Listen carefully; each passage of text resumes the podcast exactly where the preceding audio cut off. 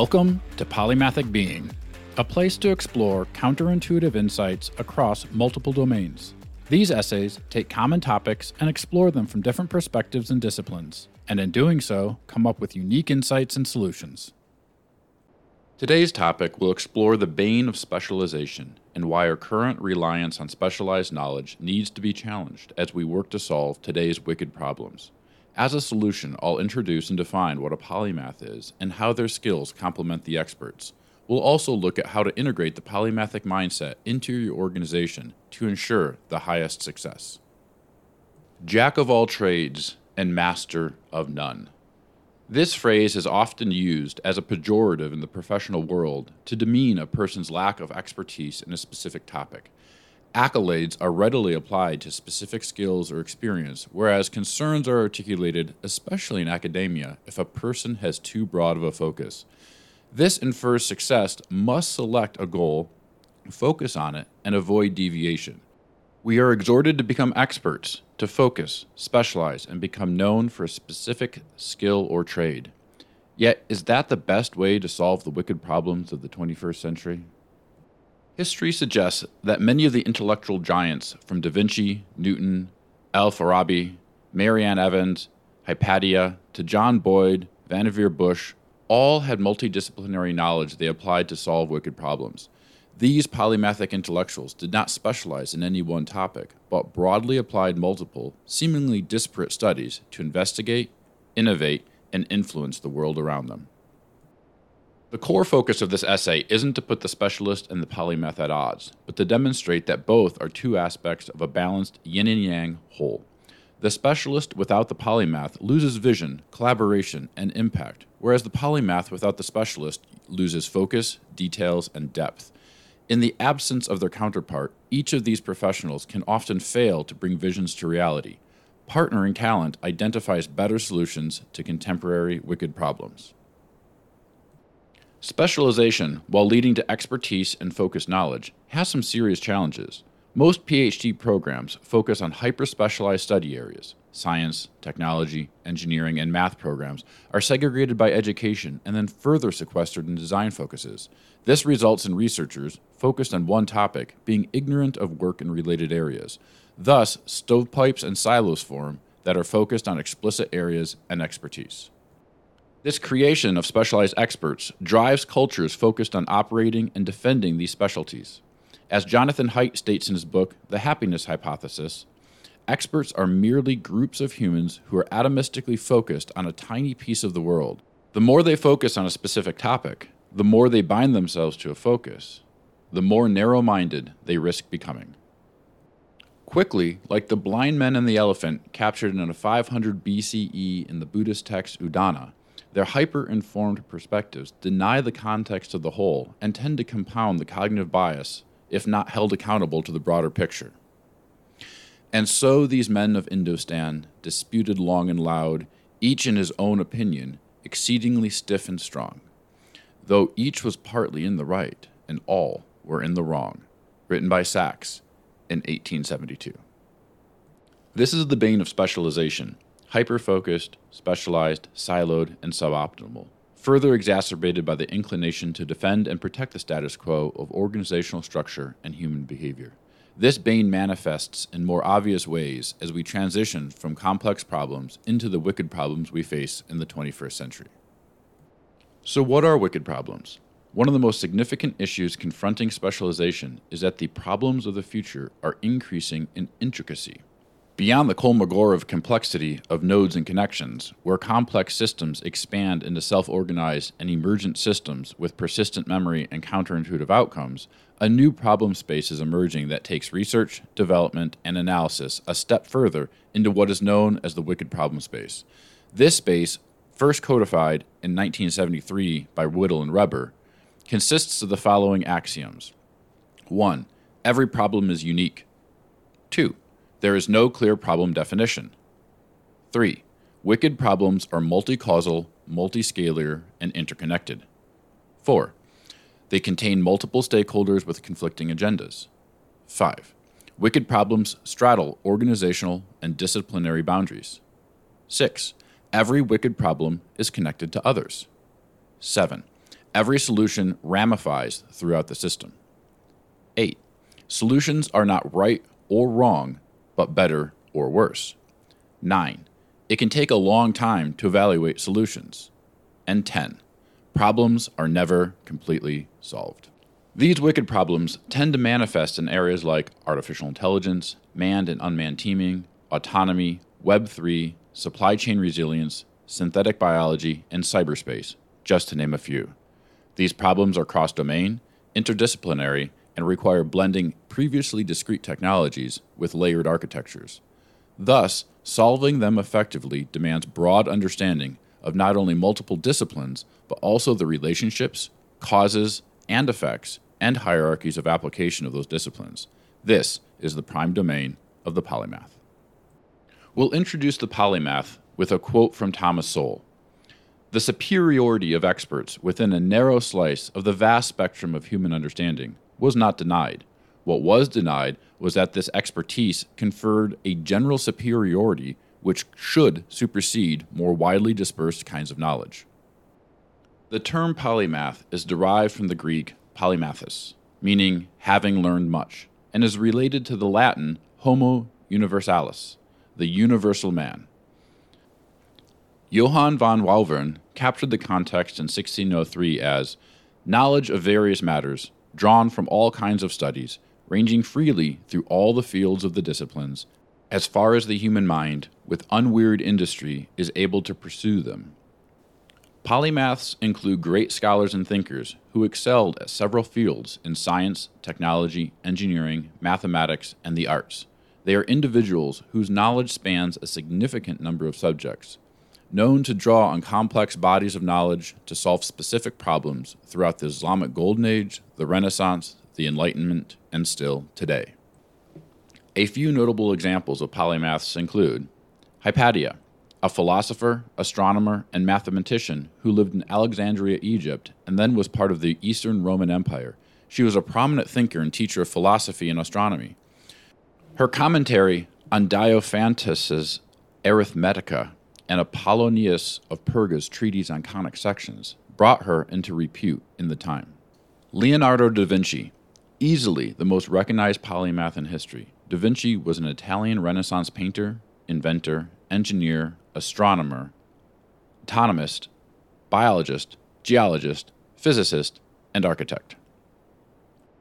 George Washington Carver, from slavery to agriculturalist, botanist, scientist, educator, artist, musician, and inventor, Carver trailblazed an innovative solution for soil depletion from cotton farming by implementing crop rotations using peanuts. In developing multiple inventions made from peanut products, he also bolstered the value of the nitrogen fixing legume to the farmers, increasing their profit. Jabir ibn Hayyan, Persian chemist, alchemist, astronomer, engineer, pharmacist, physician, philosopher, physicist, and scientist. Hayyan wrote 300 books on philosophy, 1,300 books on mechanical devices and military machinery, and hundreds of books on alchemy. Ibn al Haytham, Mesopotamian scientist, physicist, anatomist, physician, psychologist, astronomer, engineer, and inventor. Haytham was the first to formulate the scientific method. Mary Ann Evans, adroit author of complex political, philosophical, and cultural situations in Victoria, England, Evans challenged the view that only men could write well. Benjamin Franklin, printer, author, founding father of the United States, statesman, inventor. Franklin harnessed electricity and developed the U.S. Postal Service. His reputation cements his polymathic standing across multiple disciplines. This list is not intended to be exhaustive, and there are clearly others who come to mind with similar accolades to their name all the way to the present time. Being a polymath is as much of a philosophy and a viewpoint as it is an uncommon depth of knowledge in disparate areas. It's the ability to transcend specialization while having a strong foundation and knowledge in multiple domains. Even more so, it is the ability to see the interrelationships and connections between, across, and within disciplines that truly makes someone a polymath. This can be exemplified by Vannevar Bush, who, in 1945, blended dozens of research disciplines to describe and launch what, even now, represents our digital computing age. Similarly, John Boyd is recognized for both his development of the observe, orient, decide, and act, otherwise known as the OODA loop, in military strategy, and in leveraging the insights and expertise of specialists in 1973 to develop the F 16 aircraft, recognized for the speed of development and is still in use. Today, the same polymathic thinking is required to create transformative innovation and analysis. Often, the solutions to a problem don't come from the experts within that field, but from people in widely separate fields of study. The subject matter experts within the organization often lack the solutions that other disciplines have found and are often limited by the paradigms established within their specialties, as Thomas Kuhn identified in The Structure of Scientific Revolutions. Experts within these paradigms are not typically inquisitive to new information that would transform their discipline, but are defensive of the status quo.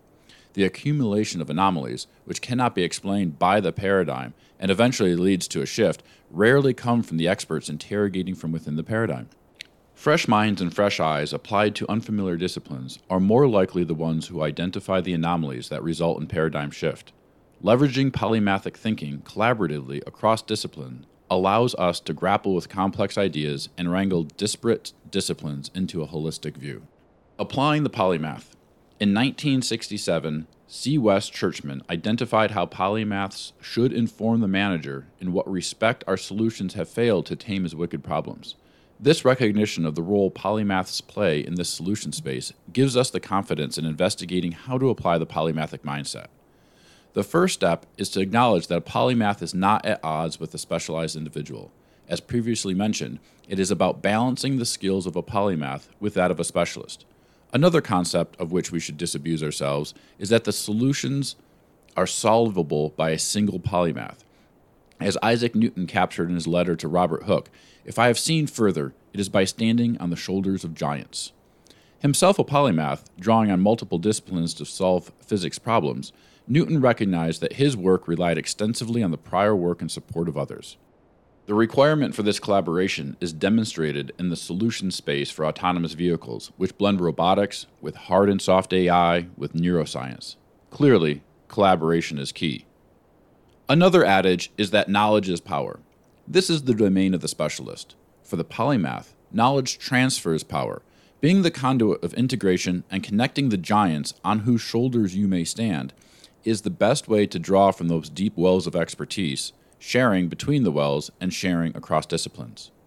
An interesting twist to the success of the polymath is that the connections they are able to make across seemingly disparate fields and stovepipe organizations, when articulated, often appear self evident in retrospect. Similarly, crossing disciplines can also highlight inefficiency, organizational politics, and undesirable behaviors when new perspectives are applied. Richard Feynman exemplified this quandary in his role on the Rogers Commission investigating the Space Shuttle Challenger disaster. The investigation identified that a temperature sensitive O ring was the root cause of the failure. Feynman further identified that the O ring concerns were known to the engineers and that the true disaster was the organizational disconnect between NASA's engineers and the executives. In retrospect, the Challenger explosion looked to have been a simple failure, Yet the polymathic approach identified the compounding layers and relationships that prevented the problem from being solved in time. The twist is that, while highlighting the true nature of the problem, this analysis went against the political winds and frustrated many of the experts, as captured by Feynman in his aptly named biography, What Do You Care What Other People Think? Applying the polymath to provide solutions to wicked problems also requires courage and convictions to connect the disparate fields and stovepiped organizations. Developing the polymath. The polymath and the specialist combine into a yin and yang relationship that is mutually edifying. For the individual, there is a series of steps that can be followed to develop the philosophy of the polymath. First, actively seek out and study different domains. For example, what can biology teach about data science? Lessons from biology cataloging demonstrate how it leverages imperfect taxonomies from historic naming conventions into new knowledge, a similar problem set for unstructured data.